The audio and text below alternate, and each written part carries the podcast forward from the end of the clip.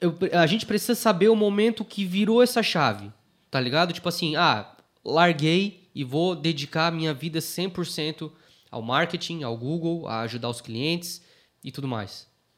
Cara, foi exatamente quando meu irmão teve que se ausentar da empresa. Ele deixou sozinho os clientes na minha mão. E eu comecei a me dedicar. Eu falei, ele, me ele botou muita pressão. Cara, não perde nenhum. Isso aqui é a nossa vida, cara. É- Isso aqui é o nosso pão. Então você não pode perder nenhum cliente. E eu, nossa, eu tinha medo, né, cara? Fiquei nervoso pra caramba.